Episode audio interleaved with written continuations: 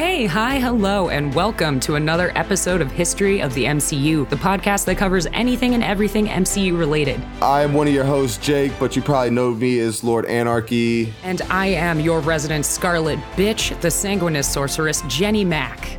Oh my god, I love you so much. All right, so spoiler warning. Uh, this is a rewatch podcast, so we'll be potentially talking about any of the MCU movies, one shots, TV shows, tie-in comics, and this week we will be covering the first Phase Four release, the first and second episodes of WandaVision. Like you said in uh, episode one, the way that Vision was like super into Wanda's little outfit, we see them in bed, and so standing at attention. Yes, at, at attention. And so we as we as we we open up in the bedroom, they're they're in separate twin beds, but we keep hearing Classic, the yeah. yeah, you know, it's it's the 1960s, you know, we we're a little more homey and and uh not as risque as we are these days. So they start out in separate beds together. They just got married. Well, and the taste of the American public at the time was Yes. not ready for something so saucy as Yes. a couple sharing a bed on primetime television. How- Oh, Oh, my my stars pearls. Oh. I, love I am you wearing so a pearl. Oh my god. What a pearl necklace. I love it. Um, but yeah, so they they hear the banging on the window, and then we get the whole sitcom trope of, oh, somebody should go check it, and Wanda's like, "Ah, yeah, they should, and I just fucking, Really. I loved it. Their banter. Them on screen together is fantastic. That's Pure. one reason um we've talked about this before with with Star Wars and and Grogu and just the idea that once you've done something that's so successful it doesn't make sense on the business side of things to get rid of it. talking about the bedroom scene. Yep. How it's classic with the two beds. And Yep. Someone should go look. And how it seems we didn't talk about this yet, but it seems pretty much innocent. It looks like the the tree branch, but it is an, another sort of rhythmic noise. We don't really see Wanda break so much like she has when we other have the other rhythmic noises. Is it because she's with Vision and no one else? Or That's potential, but also the banging is definitely a rhythmic thing, but there it's not as quick as any of the other rhythmic pulsings we've heard. Um, so it's there's definitely a rhythmic, you know, nature to it, but there's longer pauses in between everything. It's more organic than like a metronome tick. You know, than that the beeping of the toaster or the ticking of the watch or the way heart was pounding on the table. So I think this is probably that helicopter bumping into the edge of the reality. And then so you know, Wanda boom pops open the curtains and then pow we push the beds together and she hits him with the ooh come here vision and they do the super sitcom thing and just pull the covers over their head and i really loved it that we, we went from the dinner party and the lingerie mishap to okay now they get to do that and then they clearly had coitus they clearly you know what i'm saying did the dirty Sealed the deal. Yes, they absolutely uh, consummated their wedding. And it's just crazy that then at the end of this episode, I know I'm jumping ahead a little bit, like she's just like, boom, three, four month baby bump. And showing. this was something that a question that I asked last episode is how were the babies made? Are these fragments of Mephisto's soul? Does Vision have synthoid sperm? Did Wanda just make these in reality? Is this magic? Like, where are the kids coming from? Um, so this is, is, uh, it's interesting. Obviously, I think that this is what led to the babies, but I don't know how a witch and a synthoid procreate. We don't know how this works logistically. And also the possibility that it is Mephisto Uh-huh. or Grim Reaper or whomever Yep. masquerading As Vision. That adds a whole extra awful layer. So that's that's one thing that I said last week with like the MCU twist is that like what if the villain is masquerading as Vision and that the kids are you know where they're made from Mephisto's soul in the comics what if Mephisto actually impregnated Wanda and the kids are like half demon half whatever the fuck Wanda's powers are which, if we're talking about Evan Peters as a potential villain, we've seen him do once before in American Horror Story season one. yes yes Murder House. yes So interesting there. However, I am curious about whether the MCU, as now a Disney property, would bring this element. We know it can happen in the storylines of these characters, but I would be really surprised if Disney let that go. Which is down. why I lean towards Wanda making some kind of deal to reincarnate Vision and that either the, the kids' souls or, uh, cause that's the thing is Mephisto collects souls, like he rules hell in the comics. It's not like Christianity, Judaism hell. It's like his dimension that he rules, but he masquerades as the devil so much. And that's one of the ways that he makes deals with people he has beings that inhabit his dimension. Some of them are lower demons and some of them are just kind of like mindless beings, but he puts souls into those beings and then they, but he can't just come and like snatch your soul. You have to make a pact and willingly give it to him. So like I said, if, if Wanda inadvertently made a deal for her kids' souls. When you posed this to me via text, I was like, I don't think I know a woman in the real world or a comic world who would do that. And Jake was like, Well, yeah, duh. He wouldn't say, I'm going to take your kids' souls. He would say, For something dear to you. Yes, yes, something in the future dear to you. And that, that she, I mean, she doesn't know she's going to have kids. That may, and it may even be that Mephisto made the deal and then is manipulating the reality to make Wanda have the kids so he can take the souls. And that, it it Wanda doesn't know this, but I mean, there's potentials. Did Wanda make the reality? Did Mephisto make the reality? Could Wanda have made it to protect her kids and Mephisto can't enter it? So he uses agents like Grim Reaper and Nightmare. So like when they go to sleep, you could have Nightmare, even though it's in, you know, I'm saying the sitcom reality, you could still have him infiltrate the astral plane and fuck with Wanda and Vision's dreams. So Mephisto could potentially be using them as agents of chaos and trying to figure out a way that he can get into the reality. I also wouldn't really be surprised if Mephisto is able to, sh- to shapeshift in this and that he's taken over on like some Skrull shit. He's impersonating a sword agent. So he may be one of the people that's working for sword and is gathering information that sword is. And that's how he's trying to figure out how to get into the reality so that he can get the kids' souls.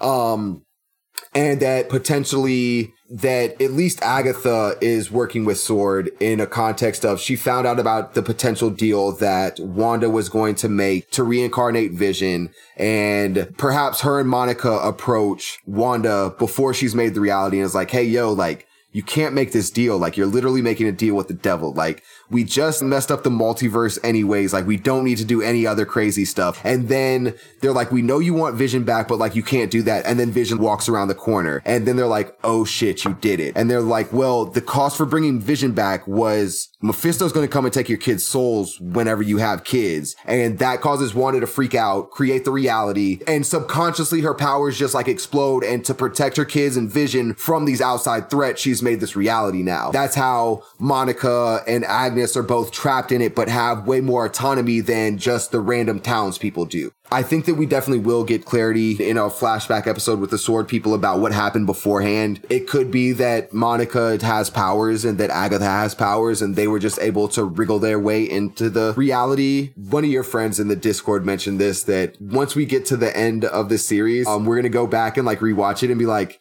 yo, this shit was so obvious. Like they just laid oh, everything oh, yeah, out in front of us and we just couldn't figure it out and we're all idiots. I feel really dumb, but I'm going to be so satisfied that I feel that dumb because I don't feel dumb enough watching TV or movies anymore. anymore. Yes. I always know what's going to happen. Exactly. Exactly. But yeah, so I mean, she pushed the beds together. They hop under the covers and then we hop into this is my favorite intro so far is it's so cute. Yes. I was a huge Bewitched fan and you definitely feel the Bewitched vibes in the first scene in the bedroom too. Yes. Oh, I loved it so much. And so that intro, so I think that's something we'll do um as we get to the intro of every episode. Let's like rank them. Yeah. So for me right now, it's episode two and then episode one. I really did like the live action WandaVision theme song. Yeah, it was cute. It was very Dick Van Dyke when he trips over the chair and yeah. But the the bewitched one was ugh.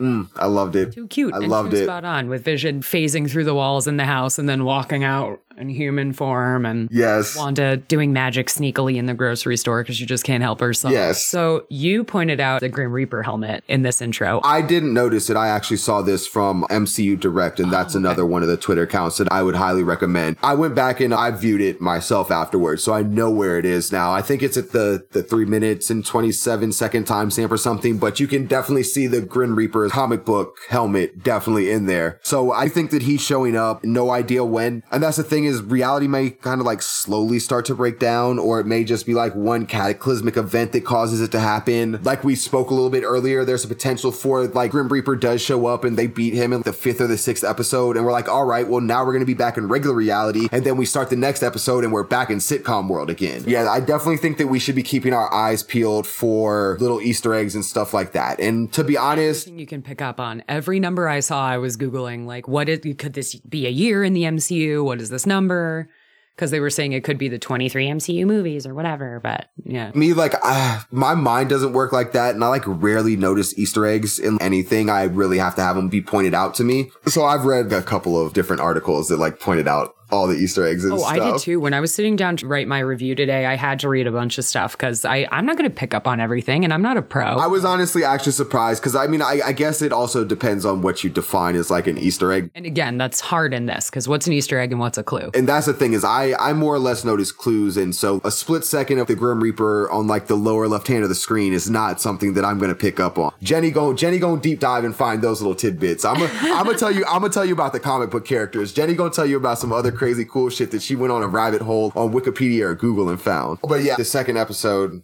you know, we did the the bewitched thing and I really like that. Again, like I said last week, I think a lot of the themes of the episode and what they're kind of like riffing off of is going to impact the episode. So this is obviously playing It was a lot on about the neighborhood and interacting with the townsfolk and building a relationship with people. with the bewitched intro, they're part of a magic show. One thing that I'm curious to pay attention to in the future episodes is if the intros have like some indication of who we'll see in the episode. In the bewitched thing, like there was a bunch of the neighbors in there too, and then we obviously saw a bunch of the neighbors actually in the episode. So Yeah. and I'm curious if they may end up at some point as we get more episodes and kind of piece some things together. If some of the intros don't potentially give future clues, like we with the Grim Reaper one that we saw in the second episode, like Yeah. potentially like what might we see in the third episode. So I'm really curious to to keep a keen eye on the the intros. The Bewitched intro again, I think they're gonna be hard pressed to top that one. I think if they do a Full House one, I think that might Oh, nope. Timeout. No. What if they do a modern family one, but they do it with Wanda's family instead? Ooh. And they have Pietro come back and then they have the kids there?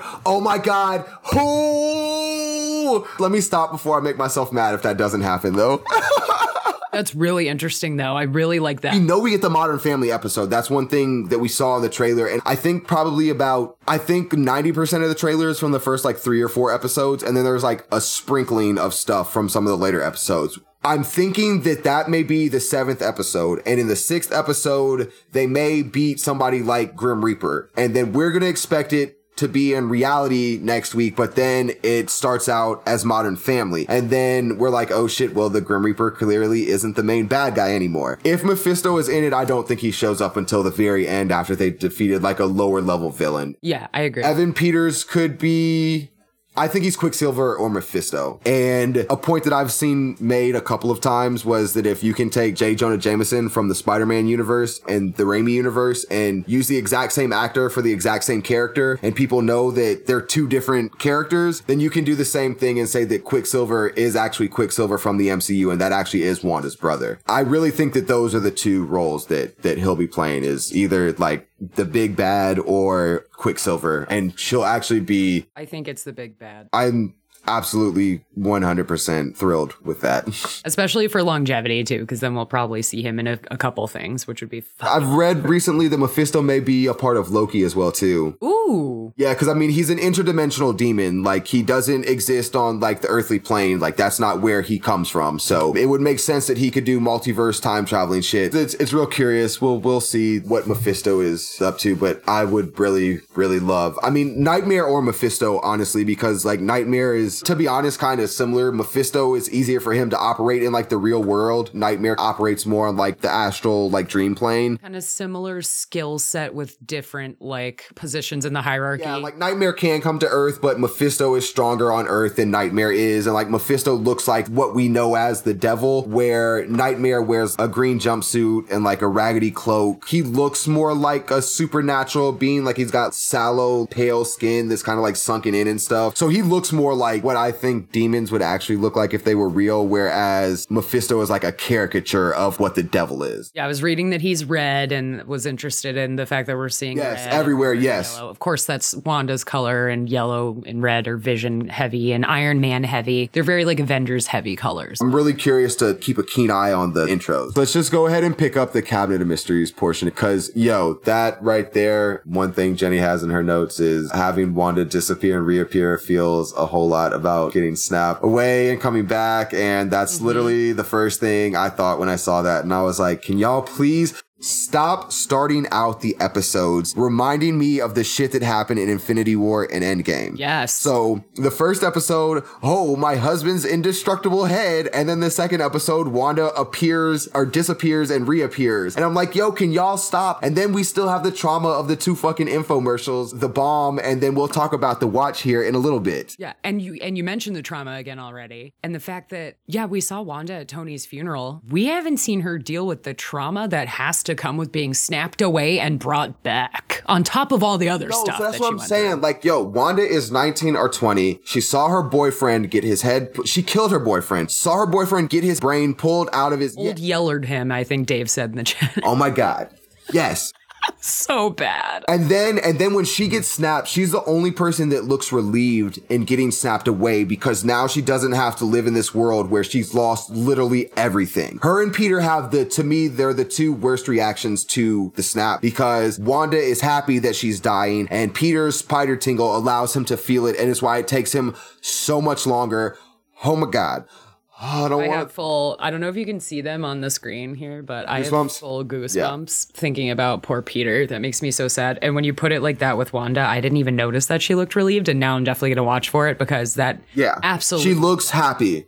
Then she comes back, and that's the thing is like the people who didn't get snapped away had five years to deal with that grief. So mm-hmm. like Nat dealt with it in her way. Tony got the farm and the llama and the wife and the kid, you know? Or fell into depression. But they all got to deal with it already. Yeah. And so for them, beating Thanos was the culmination and the catharsis of that. Wanda just came back and would have gotten some catharsis if she got to kill Thanos, but didn't even get to do that. She was this close. Thanos had to, yo, he had to shoot missiles at everybody. Yo, he was like, yo, fuck it, fuck friendly fire, just shoot everyone. Let it rain. Anyway. Yeah, I really liked, I liked the way it started with them practicing for the magic show. And then there's a great comment the audience might just see through this little charade. Is that a meta comment about us as the MCU audience watching this? Which definitely yes. Or is this just Wanda like, yo, are they gonna figure out that we have superpowers? And then Vision at the end is just like, sure, of course they're gonna figure out because I'm gonna get drunk and just use all my powers in front of everybody. But then it's another thing where she says, I want us to fit in. She goes, This is our home now. I want us to fit in. Just like in the last episode, she said, I, I'm trying to blend in. Multiple comments about this being their home. That's one of the things in the trailer. This is our home. Let's fight to protect it or something. She wants to fit in. Last episode, it was questions of where are your kids? Like, why don't y'all have kids yet? And this episode, it's for the children. It's just a mantra that's repeated over and over again. And it sounds like one of those like things. They're like dropping the pretense. one of those things I feel like you hear in like like horror movies that this little town says this thing and then it ends up being some like crazy, really creepy, weird satanic ritual type shit. It had such Hail Hydra vibes to me that I was going down that hole for a second. But at the same time, when you say that a villain like Mephisto is probably after the souls of Wanda's children, then I was like, oh, well, duh, for the children. If there are still remnants of Hydra that exist and there's an organization called the Sentient Weapons Organization, right? Hydra may want some more superpowered people. I mean, they used Wanda and Pietro and that was where the first superpower people they made. So there's a good chance that Hydra would think that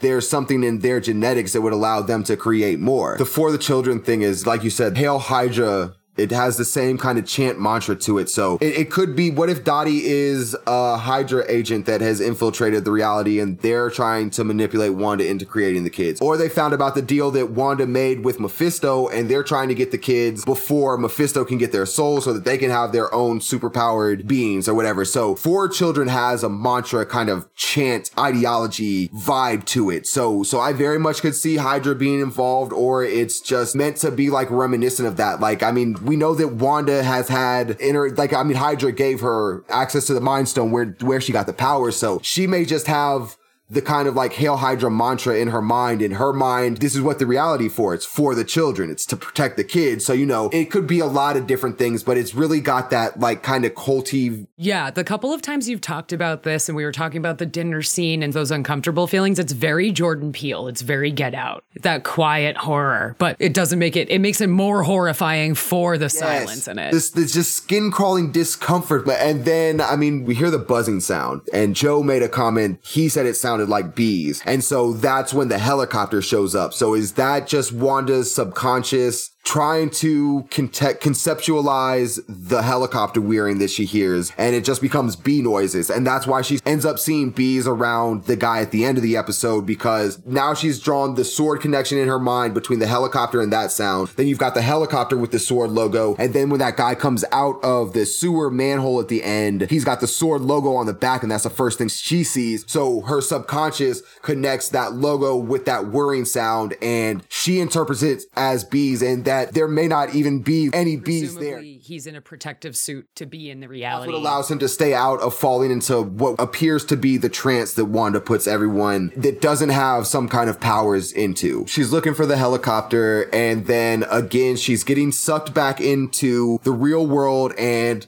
who shows up? None other than Agnes. There's Auntie Agnes. And this is also where I made a note where I noticed Wanda's necklace. I'm not sure that she has it on throughout the first episode. She might towards the end of it. But in thinking about Agnes's cameo and how it might be a talisman for her, I'm wondering about the necklace. So I'll keep an eye on that as we go.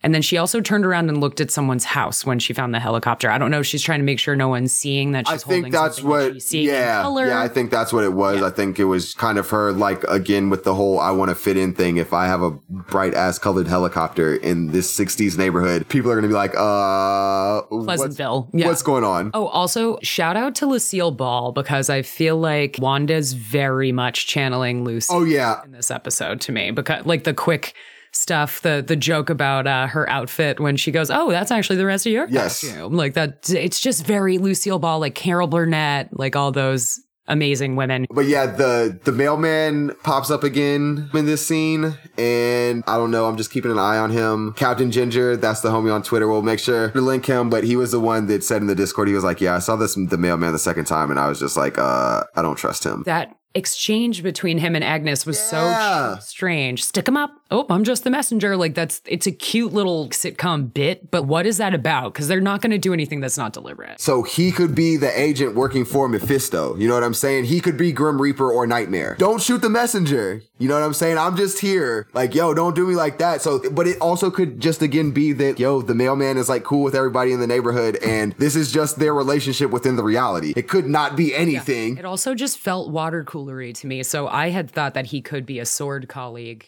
who's one of okay. the part of the team who's called Agnes in. So they like know each other. Okay, that makes sense. I could see that too. It could go in a million directions. Again, everything about this show can go in like a million directions. So we're just gonna have to wait until we get a couple more clues before we can make any definitive takes about that. Yeah, and I'd love to dive in at some point, just stone this week or something, and see if there's anything that we can take, like shooting the messenger from other things in the MCU, or is there anything with Hawkeye and shooting, or who's shooting things and who could be a messenger, yeah. and who's died that maybe this could be a reference to, or who do we think is dead? I don't know. But again, this could be one of those things where it's trying to mislead and us. it just doesn't mean anything at all. Yep. I mean, there were a couple of comments comments that Agnes makes here, Dottie's roses bloom under the penalty of death. Is Dottie not going to like me? And Dottie is the key to everything in this town. Yeah. And so, like, that coming from Agnes and thinking that she has more autonomy within the reality, I think is clearly supposed to mean something. It really could just be like on like the level of Agnes is just trying to keep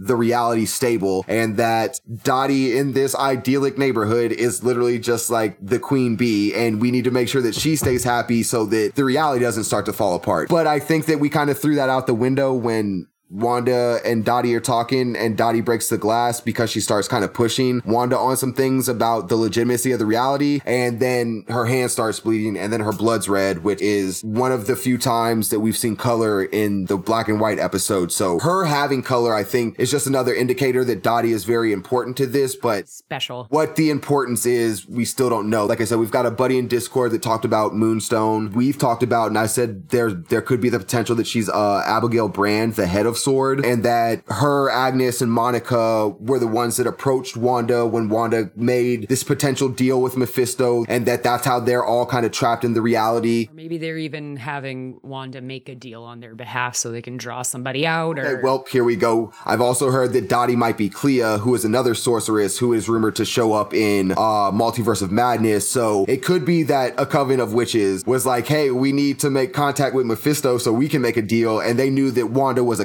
conduit for that. That cast, you know, Agnes in a little bit more of not necessarily a villain, but uh an anti-hero kind of out for my own gains light, which hey, I'm all here for that too, but I've just kind of made a lot of my thoughts and ideas around the idea that Agnes is going to end up becoming a mentor. And it could be that, you know, that, yo, this is a power play and she wanted some more juice, but then comes to find out she really does care about Wanda. So she wants to become a mentor for her. So it, you, it, again, why not both? you know? Why not both? I I love the burns too. Is it about the way I'm dressed? Yes, but it's too late for that. Just oh god. Again, the Lucille Ball, Carol Burnett comedy. You The know quips. Kathryn Hahn was absolutely fully engorged to be playing this. My favorite line from the episode was when Agnes made the comment, uh, I don't know how you're sober for this. And like, yo, like, same for me, but instead of alcohol, you know, partaking in the smoky smoke. Kind goods. Agnes made little like quips and comments like that. She reminded me of like the bad kid in class when the teacher is trying to like do something important and she's back there just making snide comments and making the class laugh. But then Wanda's the one that ends up getting in trouble for it. I also made a note. Agnes loves to drink. Is this potentially an Ocean elixir? that's keeping her, you know what I'm saying, out of that's something that I didn't think of. I like that. yeah. Although we don't know if she drank anything when she was at Wanda's. In the first episode, I don't think we saw her drink anything, but she also, I mean, wasn't She was kind of in and out. Exactly. Like this one, we're with her for, I mean, the whole committee meeting, which was more extended time than Agnes spent with Wanda when they were just one on one in the living room and in the kitchen in the first episode. So, but before that, I mean, Wanda makes that maybe I could just be myself more or less. And Agnes is like, nah, don't do that. And again, I think that's Agnes trying to keep the reality stable and is like, no, definitely don't let her know that you're like a magical superpowered witch and that your husband is a synthoid. Like, no, do not do that. Please just play the 60s housewife right now. But yeah, we get to the we get to the committee meeting and I love pretty much everything about this. I saw you tweet about gender roles, and I was like, oh, he's rewatching WandaVision. They're so stupid. Because the women sitting there at this committee and expected Yes. to sit and be Yes. quiet and polite and listen to everything this woman says and do everything at her beck and call. Like, No, that's so stupid. And like, yo, lady, you realize that you just have internalized misogyny because you're just acting like men act in society. So, uh, stop doing that. But yeah, Dottie seems to have more. Uh, oomph than like Mr. Hart does though in terms of like actually commanding things and it getting I, I and that's like a, Mr. Hart's just blustery. He's he's a Yes, commanding yes. presence, but he doesn't feel like Yes. he actually can get anything done. he feels like he's just like a regular person trapped in the reality. Dottie feels like more of a commanding presence in the fact that She's got some kind of control. some kind of juice and she's there for a reason. Whether it's she's the head of Sword, she's a sorceress in a coven with Agatha, she's Moonstone and has similar powers to Monica and Carol. She's Hydra. Yes, exactly. I definitely think that Dottie is one of the centerpieces. She could be Nightmare or Grim Reaper too, you know, something along those lines. So Because Agnes said the de- devil's in the know, details. Dottie said the devil's in the details, and Agnes said that's not the only thing he's in, which we obviously think alludes also to the children in the end of the episode. Definitely, I think that that could be an allusion to the children if we're going with either the real dark thing where Mephisto is Vision and made the babies with Wanda, um, or they they're made from bits of Mephisto's soul. That makes more sense. Or if Mephisto has anything to do even um, without the R portion of it, anything to do with making the kids. Well, because I could see them using pieces of his soul without having to have the R portion be involved. So that that to me is like okay, I could see her not knowing how the hell this happened and still having it be Disney friendly. It could be that Mephisto wanted to have pieces of his soul used for something. So he knew what happened to Wanda and was like, hey, yo, if you have two kids, I'll bring Vision back. And she doesn't tell him why he wants her to have the kids. Just like, hey, yo, have these kids. And then Wanda's like, well, I mean, how would I have kids? He's a synthoid. We can't make babies. And he's like, yo, I'll take care of the making them part. Just let me know if you want to do this because you have to willingly make the pact with Mephisto. Even if, if it's for souls or whatever it is, you still have to willingly make the pact. So yeah, that it, it could be where Wanda didn't approach him. You know, Mephisto approached Wanda and then the Coven finds out that Mephisto has approached Wanda and now they want to make a deal with Mephisto too. So that's why they're in the reality. So it's just, it's just oof, it's just so many different ways but yeah the devil's in the details that's not the only place there's another reference to the devil i think in a later part of this episode Yeah, if there is, it's probably in my notes. then we get the monica rambo intro which i love and she doesn't know what she's doing here and so is she playing like she doesn't know and she's got powers and she knows what's going on or reaching her brain to figure out what's going on and legitimately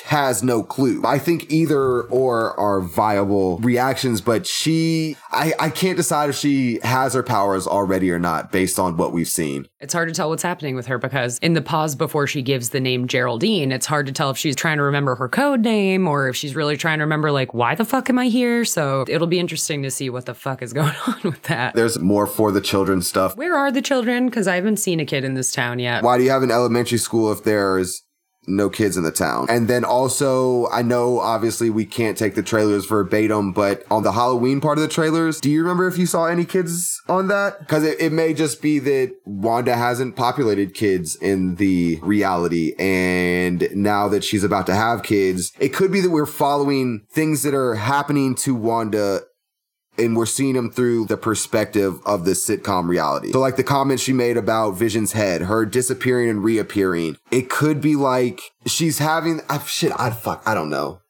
I just I just Well, I think no, I think that's a fair point because Dottie asks Wanda to stay behind to clean. And she says, Dottie, I think we got off on the wrong foot. I want to remedy that. And that made me instantly think of Wanda originally being an enemy of the Avengers and then joining the team. So yeah, what you're saying doesn't feel off base to me at all. And maybe it's something where we're seeing these first few episodes are reminding Wanda through the context of these situations in sitcom style of what she's already been through. And then maybe halfway through or coming up on halfway, it starts to become new things that are happening or more new things that are happening. Cause obviously the sword helicopter and stuff is new. as we get deeper into the season and we don't have or, or we have portions of the episode that are actually, you know, focused on Sword and what they're doing outside of the reality.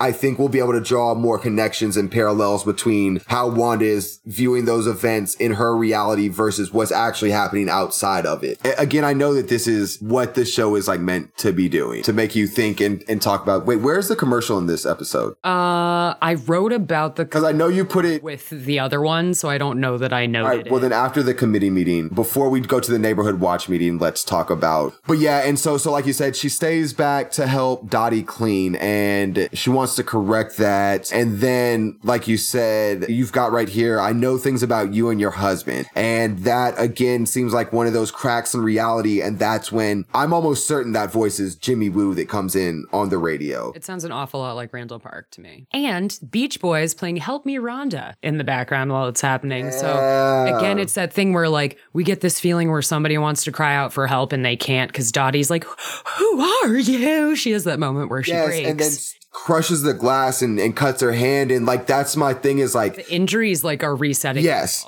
And so, Choking in the glass. yes. And so, because like right after that, Dottie is like cool with Wanda. She's like, oh yeah, they're part of the community. Awesome. Like Dave said, like I think we're going to look back when this is over and we're going to be like, you stupid fucker. They were telling you right in your face what this was. But like right now, for the life of me, I cannot figure out what that it's clear if you try Wanda's reality or if you say you know things about them and push them for pieces of their past, that makes Wanda freak out, which I think kind of breaks down the barrier between her reality and allows Jimmy Woo to, to make contact on the radio. That's another thing, obviously, to keep your eyes peeled for is like, yo, when people test Wanda, what happens to them? Yeah, they've both gotten hurt now too. seems like when you start forcing it or you make Wanda think that you know something about the past that she doesn't want to remember, that Wanda freaks out, something bad happens to you. And I think this is largely where we're going to get people being able to make contact with Wanda. Something will happen when, when people test Wanda and her reality. And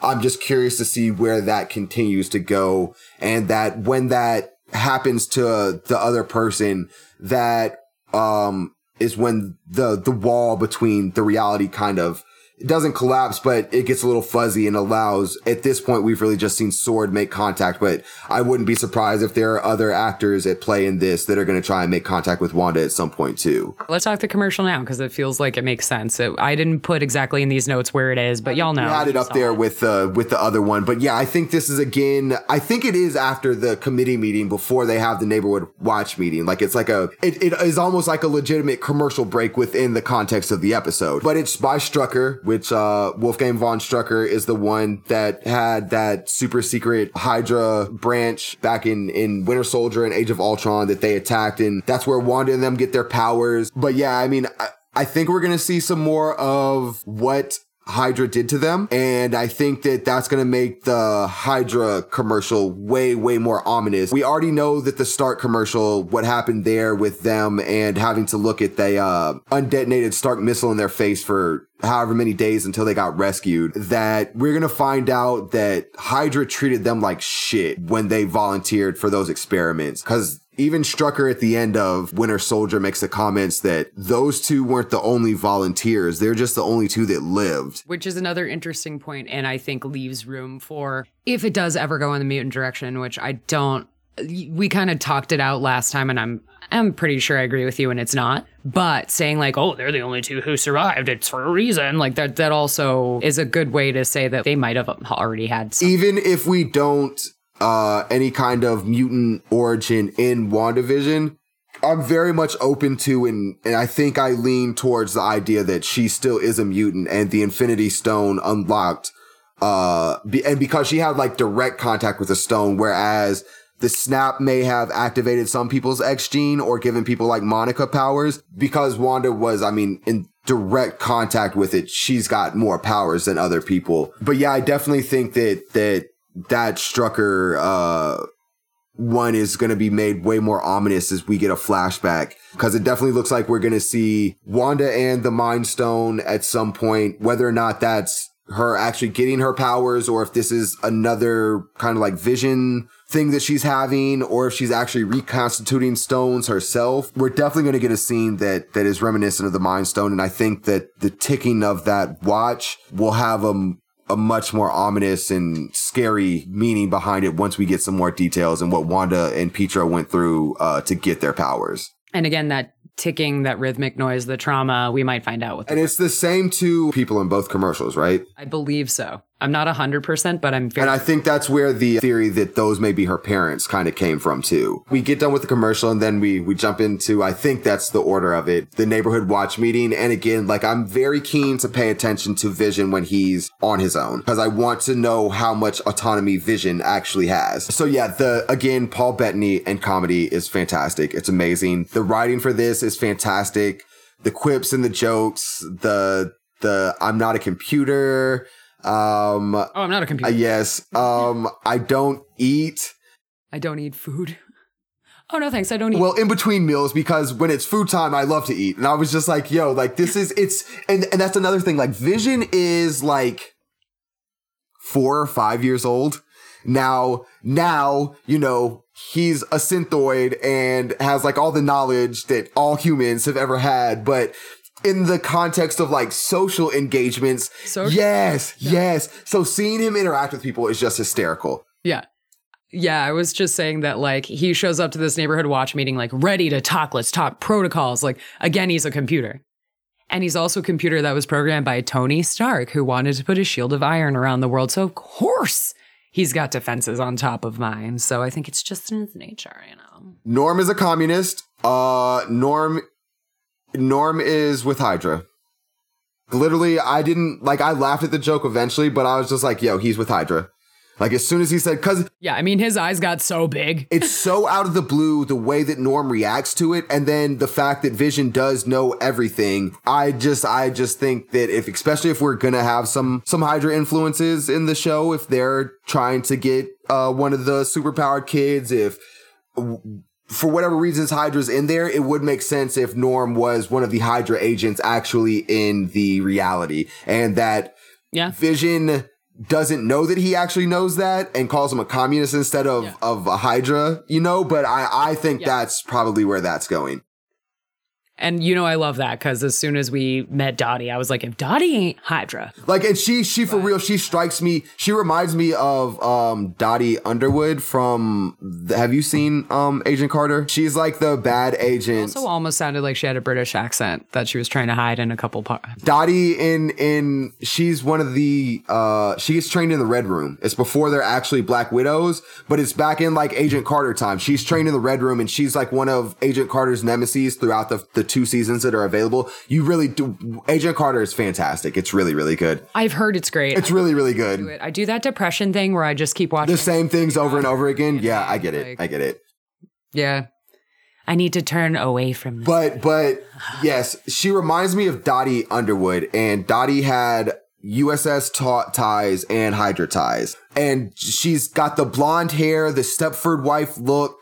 It does the the secret spy kind of vibe. The what is Dottie doing? I get the same vibe from Dottie Underwood. It's not the same actress, and I mean, I guess it it doesn't have to be, I guess. it could potentially be like Vision has some knowledge of of Dottie Underwood, and like that's kind of where Wanda made this version of this character or something. But they definitely did give me like really, really like similar vibes. But yeah, and then we get to the to the big red stick, Yes. which is such an obvious masturbation joke that it's hysterical. fucking fell out. I fell out. And then Paul Bettany did an interview where he talked about Vision's dick, and it's apparently like a gigantic purple vibrator. Yeah, Wanda has like That's super. like my favorite one. Wanda has like Wanda has like crazy sex. I'll see if I can find the the interview. I think uh, MCU Direct definitely posted the clip. I had hoped and assumed that they would, but I'm glad to have confirmation on that. I wonder about that kind Definitely of was shit. like, yeah, like Vision has a dick. I don't know if Vision can like actually create sperm, but Vision has a dick. But I mean, he his body was made from vibranium, and it was made in that like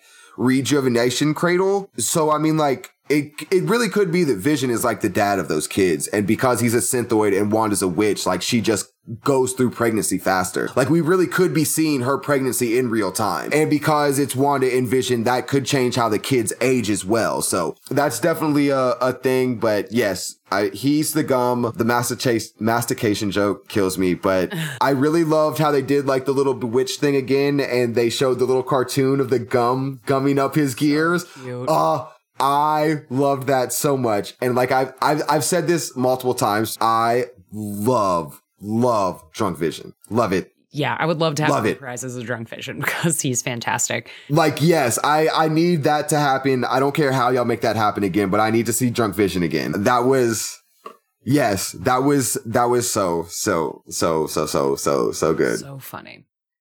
So I made a note on here and I didn't think about this during the scenes with his boss, but I am 98% sure his boss never like shook his hand or anything. Maybe he did on the way out, but I'm not I'm not positive and I made a note here wondering if when he swallows the gum if that's the first time somebody who's not Wanda touches him. Oh, So we might have to go back and like revisit that another time, yeah. but just a note I made wondering if maybe we're getting a glimpse at what can go down if Interesting. the people from one reality, if you will, touch another.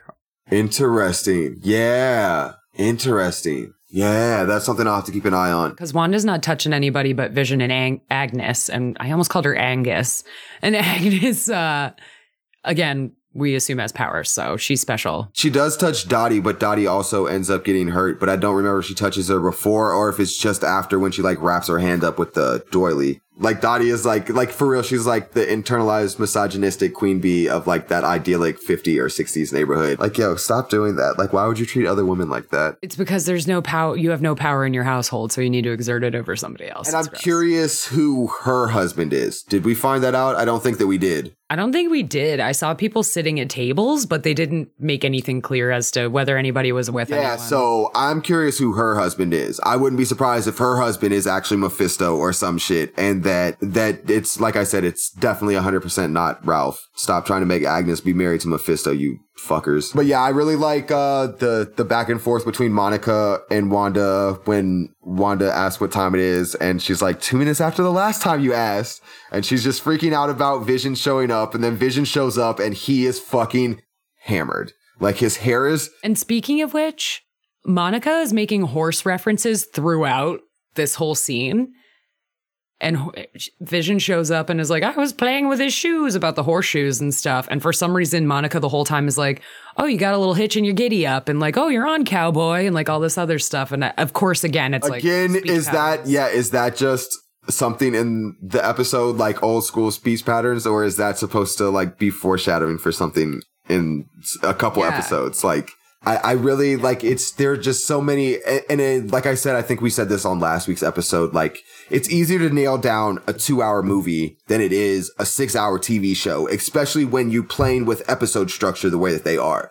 That episode structure alone, the fact that you're riffing on sitcoms, but there are Easter eggs and hints and foreshadowing buried throughout this, then on top of the fact that there's just this impending doom behind everything because we don't know what's happening with Wanda and Vision. And we know that Wanda has been through so much trauma already and we want things to end up well for her, but we know that they're probably not. So like watching her get to have blissful domestic moments and to know that that's all just going to get torn away. But anyway, yeah, Vision shows up being hammered and that doesn't suck because it's the greatest thing to ever grace my television I love that screen. So much. And then they get out, they get out here and they're going through the little magic tricks. Okay. Well, actually, let's let's talk about how he calls humans stupid, and that gives me like super duper Ultron vibes. Like Ultron is like, yo, humans fucking suck. I'm just gonna kill all of y'all. And Vision is like, yo, like humans are frail and they're stupid and they do stupid things, but there's still beauty in that. And when he's drunk Vision, he's just like, ah, oh, y'all are dumb as fuck.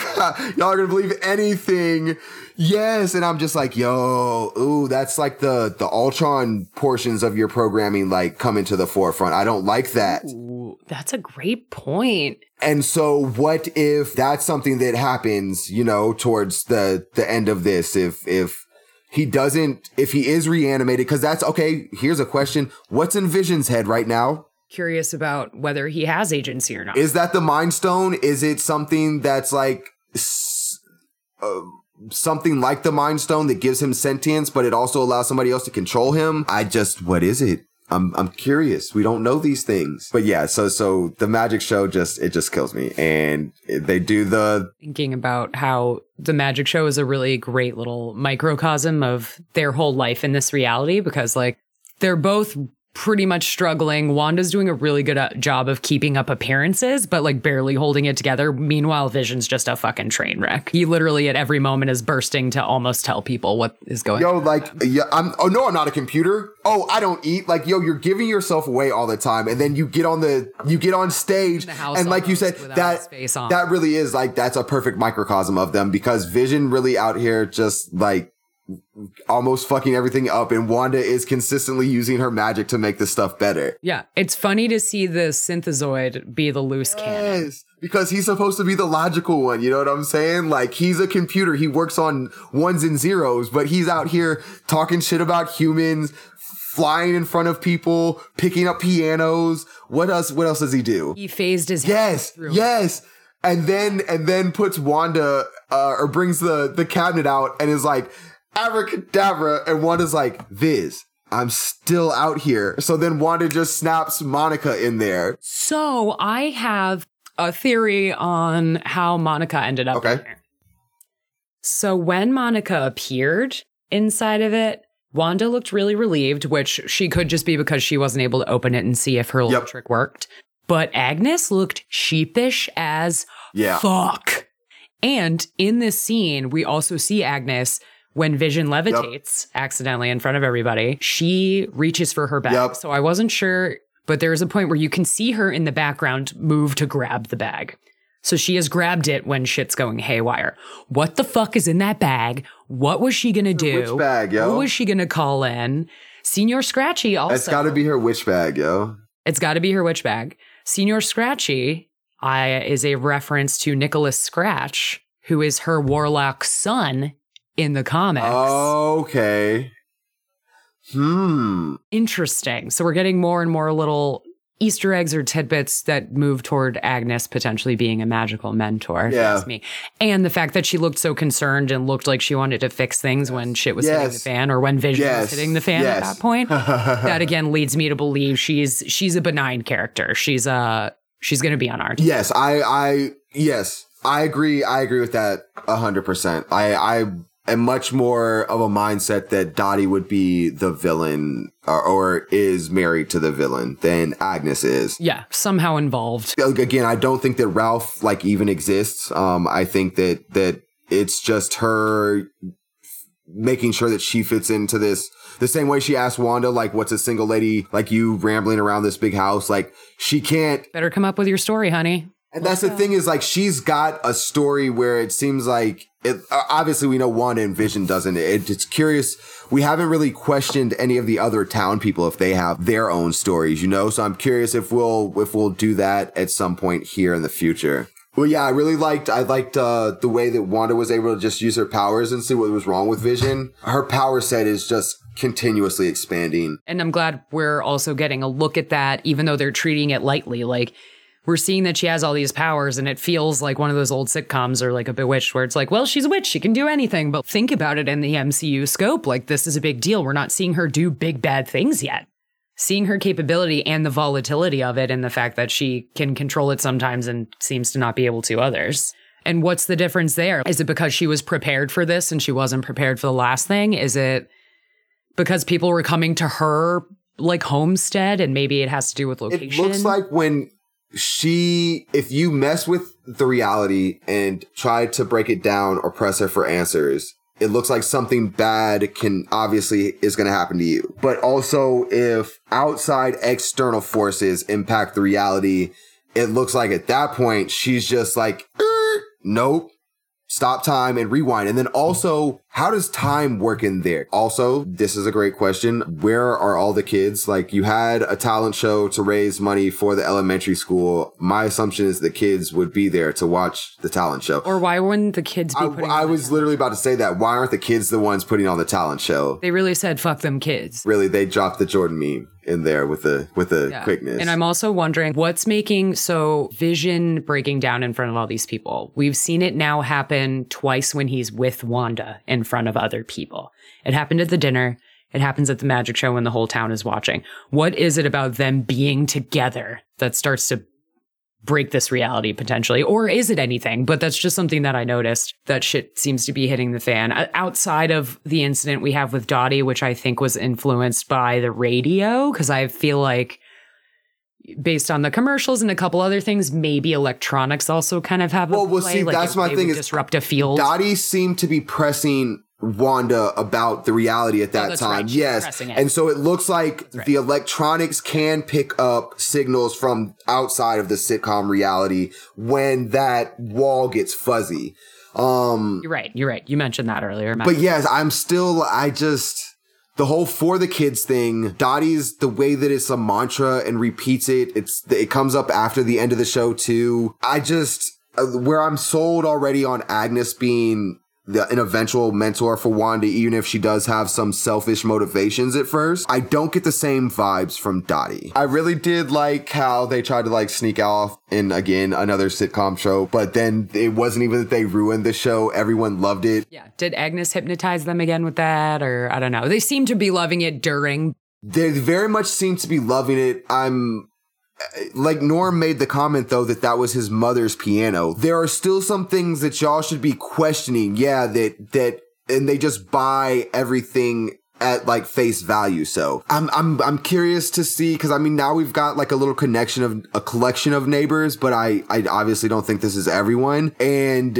what's going on with everybody else? Like I said, there's that one lady from the trailer and she's crying and she doesn't seem to be moving. And it almost looks like Vision sees that in like a flickering kind of thing where it may be that he's seeing the sitcom reality, but then also viewing the real reality and that Wanda may have froze these people in stasis and it allows some of them Oh, it lets her maybe create her own pocket of time and reality. I and said with like Mr. Hart when we were talking earlier, when he started to press her on the reality, that's when he choked. What if he was eating when he was in stasis and because he pressed the reality, he started to come out of this stasis in the real world and that was him choking in real life and then Vision saving him was actually saving the real him. So it's, it's, I'm curious to see what the difference is between the town people that we know right now that even if they seem oblivious, seem to enjoy life in the town versus it looks like we're going to be introduced to more people who are really in some kind of stasis and trance and are not happy about it and didn't do it and didn't do it willfully. So yeah, I'm really curious. And that's, I think that the, where you kind of get along the lines of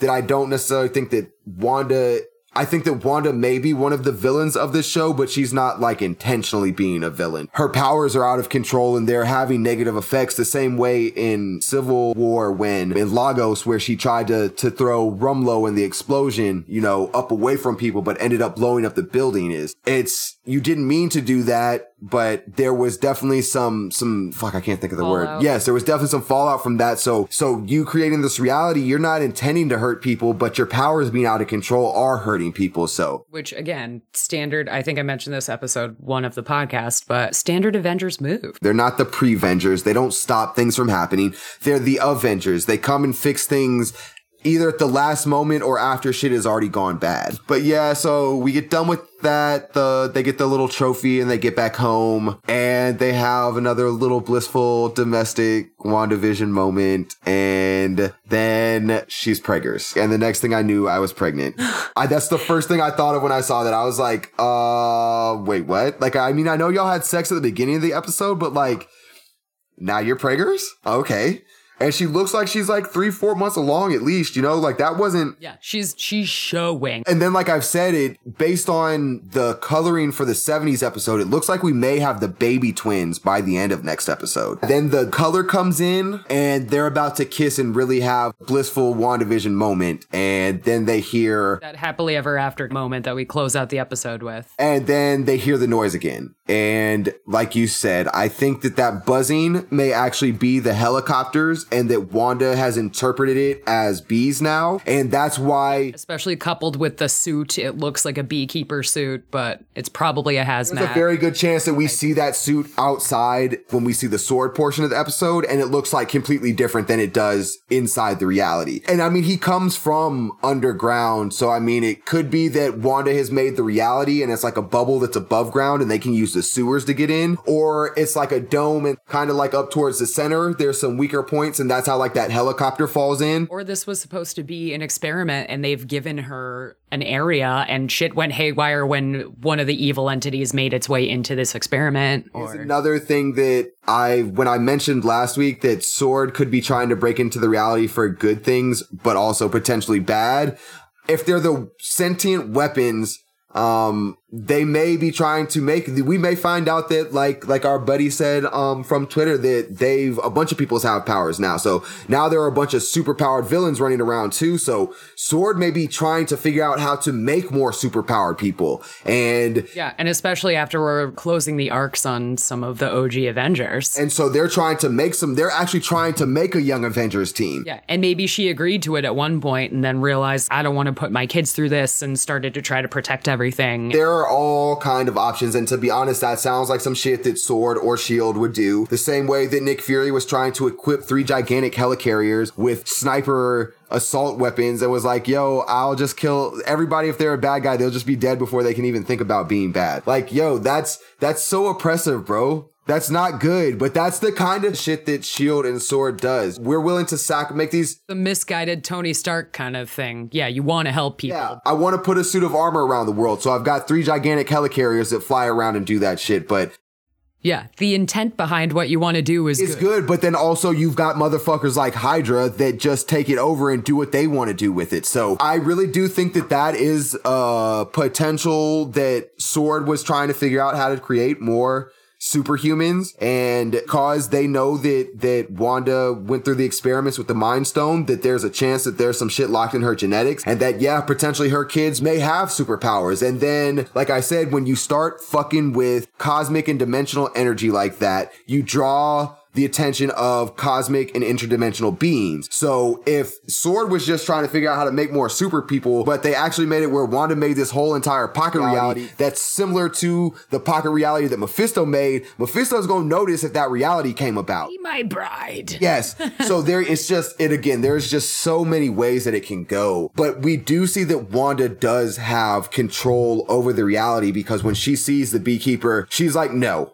And it rewinds Yep. and they go back and they do have the blissful moment. And And that's the first time we really see her fully have control. She literally goes, nope. like, nah, fuck it. We're not doing that. So And she looked very like adamant too. In that moment, the emotion that she, it was a split second that we see her face when she says that it. again was the camera changes at that point too. And you can tell that she snaps out of the 60s reality into the real life reality. Yeah, that fuzzy filter comes off, the like ethereal. I, I loved the coloring. Oh, it was so cool. I need to go and pay attention again because I know the house was different from the first episode to the second episode. I think that it just got colorized, but I think that the living room will change again when we get to the 70s. I'll need to take note again because in that ending scene, we're so focused on the beekeeper and that weird thing. And why is she able to rewind fully right now? And also, that's another, there's another hexagon at the end. Um, so I don't know what that shape is. That actually could be like a Grim Reaper kind of thing because his helmet actually does look hexagonal with like two like horns on the side of it. So that could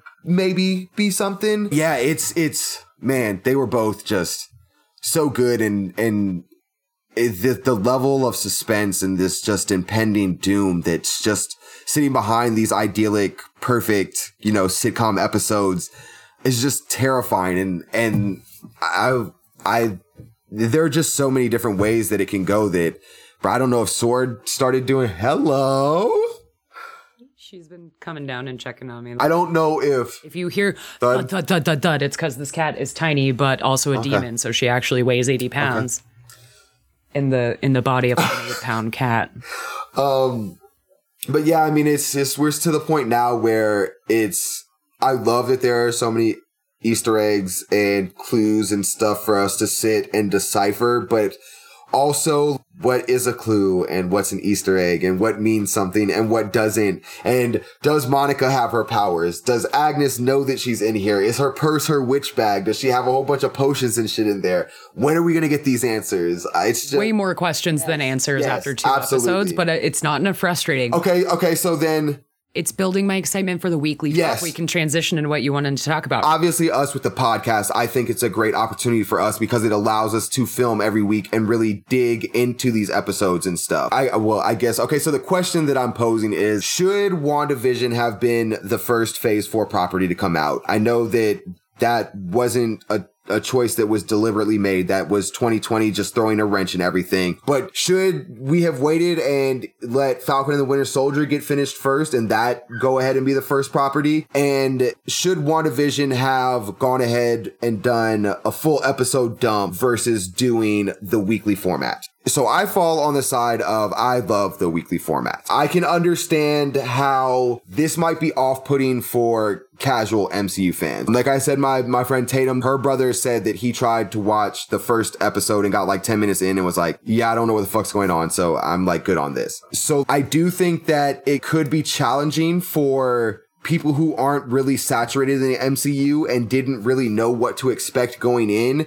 And so, like you said, it's been 18 months since we've had MCU content. And the first thing that we have from that cliffhanger and Far From Home is a 50 sitcom. Now, you and I were prepared for this because we knew this was what WandaVision was going to be. We know that this is the way the show is set up and that the first six or seven episodes will follow this episode structure. But if you've just seen the trailers and you don't really know that, I could understand how off-putting this show is. And then you have to wait every, you have to wait a week before you get the, the, the follow-up and to as a it. fan, it's fun to digest it for a week. But as somebody who might be more casual, it's like, what the f- Especially used to if you're used to using Netflix as your main streaming service and they just drop everything at once. So you're used to binging. I think a lot of casual fans are going to fall off before it gets to the end, but it's going to be so important to Doctor Strange and the Multiverse of Madness that people actually end up going back and then they binge watch it. I'm glad that they're doing the weekly drop, but I think this show may be more digestible in the binge format than it is in the weekly format, at least for casual fans. and simply because of all the stuff that they're keeping hidden the leads they're burying, if you will. I think it would totally work in a bingeable format, but I'm really grateful to not be watching I it. in a think you would format. lose a whole bunch of that. The way that we just sat here and dug through, we're running up on four hours now on, on the original recording. That we've been able to dig through that episode. How would we have done that if they dropped all nine episodes at once? We could still dig through it like this, but are we going to keep people's attention long enough to get them to listen to nine hour long episodes about WandaVision? Right. They've moved on. Yes, but now because we've got all week and this is we don't know what's going to happen next. We can just sit and talk about the fucking things that we think are going to happen from these Easter eggs and these clues. So I I love that this is the weekly format still. Um I definitely can see how if you were going to do ever do a binge version of a Disney Plus show, I could definitely see how this would have been like one of the prime candidates for it. But I I like the way that the suspense is building and that week after week it's just going to get worse and worse. We're not going to have the whole picture probably until like 8 7 or episode 7 or 8. Something that this does to build a community of fans also. Like look at the Game of Yes, yes, yes. I was literally about to say that. There's when you do back when we, you know, back in the day when we used to actually go to the office for work. Um, you remember those times? Yo, like The Witcher is fantastic. I love it so much. It's so good. It's amazing. I love it. But Cavill, do whatever you want to me. That sounds great. Even if it's throwing me in a burning dumpster, I'll take it. all uh, day. I'm I'm in the exact same boat as you when it comes to that man. Um, but uh, yeah. So like um, I want to know what his taste. his mouth just looks like it would do such nice things, and I need to know I- about them. I need to know the secrets. I understand. I I understand. Um, but like that, I remember that the weekend after The Witcher came out, like I talked about it with some people. But then also when it's the binge format, you have to be careful of the conversations you have because everybody doesn't want to spend 13 hours one weekend watching a show. Um, so some people are on episode six, and I'm already on episode 13, and I want to talk about stuff, but. And then uh, the same way that we do the podcast and I be dropping the knowledge, like that's, this is what I used to do at work. So like Game of Thrones, like, yo, I was the Game of Thrones guru with the office. Everybody came and asked me about Game of Thrones. Same with, with, with all the Marvel stuff. Binge format doesn't allow for you to have those conversations. We talked about Game of Thrones for two and a half months every year because it was on for 10 weeks. We talked about The Witcher for two weeks because I watched it all one weekend and I talked about it with the people that watched it all that weekend on that Monday. And then the next Monday, the people that watched part of it and watched it throughout those two weeks, then I talked about it with them. And with the binge format, you don't build the community. You don't build the hype. Like The Mandalorian, if they had dropped those two seasons in, in binge format, the Mandalorian would not be the same beast that it is today. The first non-Netflix show to top the streaming chart, but it proved that it worked for the streaming. In the age yeah. of binging and streaming. Yeah. the age of the streaming wars, as they call them. That yeah, you can still do the weekly drop, and that's one thing I saw somebody tweet that was like, "Well, if you're just gonna do weekly drops, just make your make a regular." Cable channel. And like no don't do that because i don't want to have to i don't want commercial breaks. I don't want every episode to have to be 22 to 24 minutes long. While i do think this show would have been great in in the binge format because it's so suspenseful and it would have and, and this will be a great segue into the should it have been the first phase four property? I think if you dropped it all at once for casual fans it's a great first phase four property. Um i think it's i don't think it's a great first phase four property for casual fans but for us that love it I think it's great. And I think that the weekly format works great for hardcore fan because it allows us to dig into the Easter eggs and the Sokovia and what does the Toaster 2000 and the Strucker watch? What does all of this mean? And we get to sit down and break it down and talk about it and theorize and then, you know, come together on what we'll do in Discord on Thursdays and watch the last episode and talk about it. And then some people will go to sleep and then wake up the next day and watch of it, watch it. Some of us will go to sleep for a little while and then wake up at three and watch it. But that sense of community is there. But I can't understand how this weekly episodic episodic drop could could be challenging for casual fans. The question of whether or not this should have been the first phase four property, I think is a two-pronged answer and really depends on how invested you are in the MCU. So like for you and I, like this is a great first property because it's weird. It's different. You get to dig in and break down all kinds of different stuff. Like I really expect Falcon and the Winter Soldier to be like on more upbeat spy thriller, kind of like Winter Soldier type action. I, I don't really expect the Falcon and the Winter Soldier to do something that wows me in terms of Not going to be groundbreaking in terms of cinematic feat. when have sitcoms been revisited in the 50s and 60s like this since the 50s and 60s?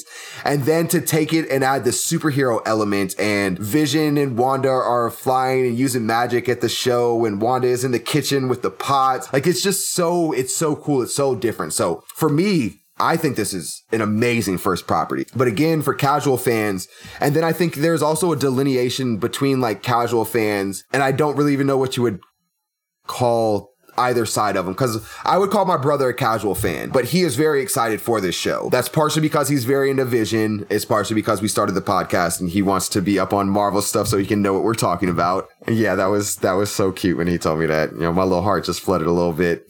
Yeah. Yes, little anarchy. Oh, I love it so much. I love it so much. Oh man. He wants to know what's going on with Vision, but I could understand if you just are a casual fan of the MCU and Vision's not your favorite character, how we talked last week that Wanda and Vision are just in the background of team up movie and to see them come to the forefront and not really have a connection to them and then it's just slapstick 50s comedy i can understand how you're like ooh i don't know if i really want to watch this But at the same time, I think Disney might be able to pull some stuff off with this because we are starved not only for Marvel content, but for entertainment in general right now. So maybe that played in their favor with having to release this as the first property in phase four because it's like, well, you know what? Nobody's had anything good drop in a long fucking time. Aside from The Mandalorian. we really got to the point that WandaVision was just finished before The Falcon and the Winter Soldier was. Or they were working on post production stuff at that point for WandaVision and they were still filming Falcon and the Winter Soldier. So it, it, again, 2020 threw a wrench in everything. Like you said, the exception of The Mandalorian, that Disney was just kind of like, yo, this one's done first. Like, let's not wait, make people wait two more months. Let's just give them WandaVision and then Falcon and the Winter Soldier. When that's done, they'll get that right afterwards. So you, you do yourself a dis, you do your, your, fan base for that potential show a disservice by doing the binge drop because it doesn't linger like that. It it doesn't it doesn't live in the social consciousness for long enough. You know, we'll be talking about WandaVision for the rest of January, all of February, and the first week of March. Um, and that's just WandaVision could potentially end on like a cliffhanger, and that cliffhanger is picked up in Multiverse of Madness, and that like Spider Man is just impacted by the events of WandaVision, you know? But yeah, it's definitely gonna have ramifications. And like I said, once all nine episodes are out and casual fans do get the chance to go back and binge it, especially when we get towards the end of this year and Spider-Man drops and multiverse stuff happens in that, I really think you'll see a large chunk of people who fell off of WandaVision as it was airing weekly go back or and maybe watch. didn't even visit it yet. I'm glad with the way that that it's dropping. We're gonna have new MCU content for like six months straight, and that's not even including the movies. So yeah, I, I'm I'm super excited for the next episode next week. I'm super excited for the series down the road. I'm excited to to spend you know I'm saying three and at this point four hours every week talking with Jenny about Marvel stuff. But I think uh, you know this probably closes us out once again for another episode of History of the MCU. As always, make sure to check us out over on historyofthemcu.com. By the time this airs, we will have a review from Jenny out. Like I said, it's fantastic. Not super long. I would recommend it to everyone. We sincerely thank everyone for joining us. You can expect a new episode every Saturday or Sunday that covers the newest episode of WandaVision, and this schedule will continue for all of the subsequent Disney plus MCU shows and possibly even some Mandalorian related Star Wars content. We do plan on doing character deep dives and review breakdowns of each movie from the Infinity Saga. We currently don't have a schedule for those releases, but we will definitely keep y'all informed. The best way for y'all to keep up with us is to follow us over on Twitter at History of the MCU. You can find me personally at Lord underscore Anarchy. You can find me on Twitter at Bloody Baroness, on Instagram at 280 BPM Finger Blast. That is not a joke. and we have a new Discord server, uh, but I'm having some issues with those links expiring. So if you'd like to come and join our little community that we're building, shoot me a DM on either of the Twitter accounts and I will send you the invite link.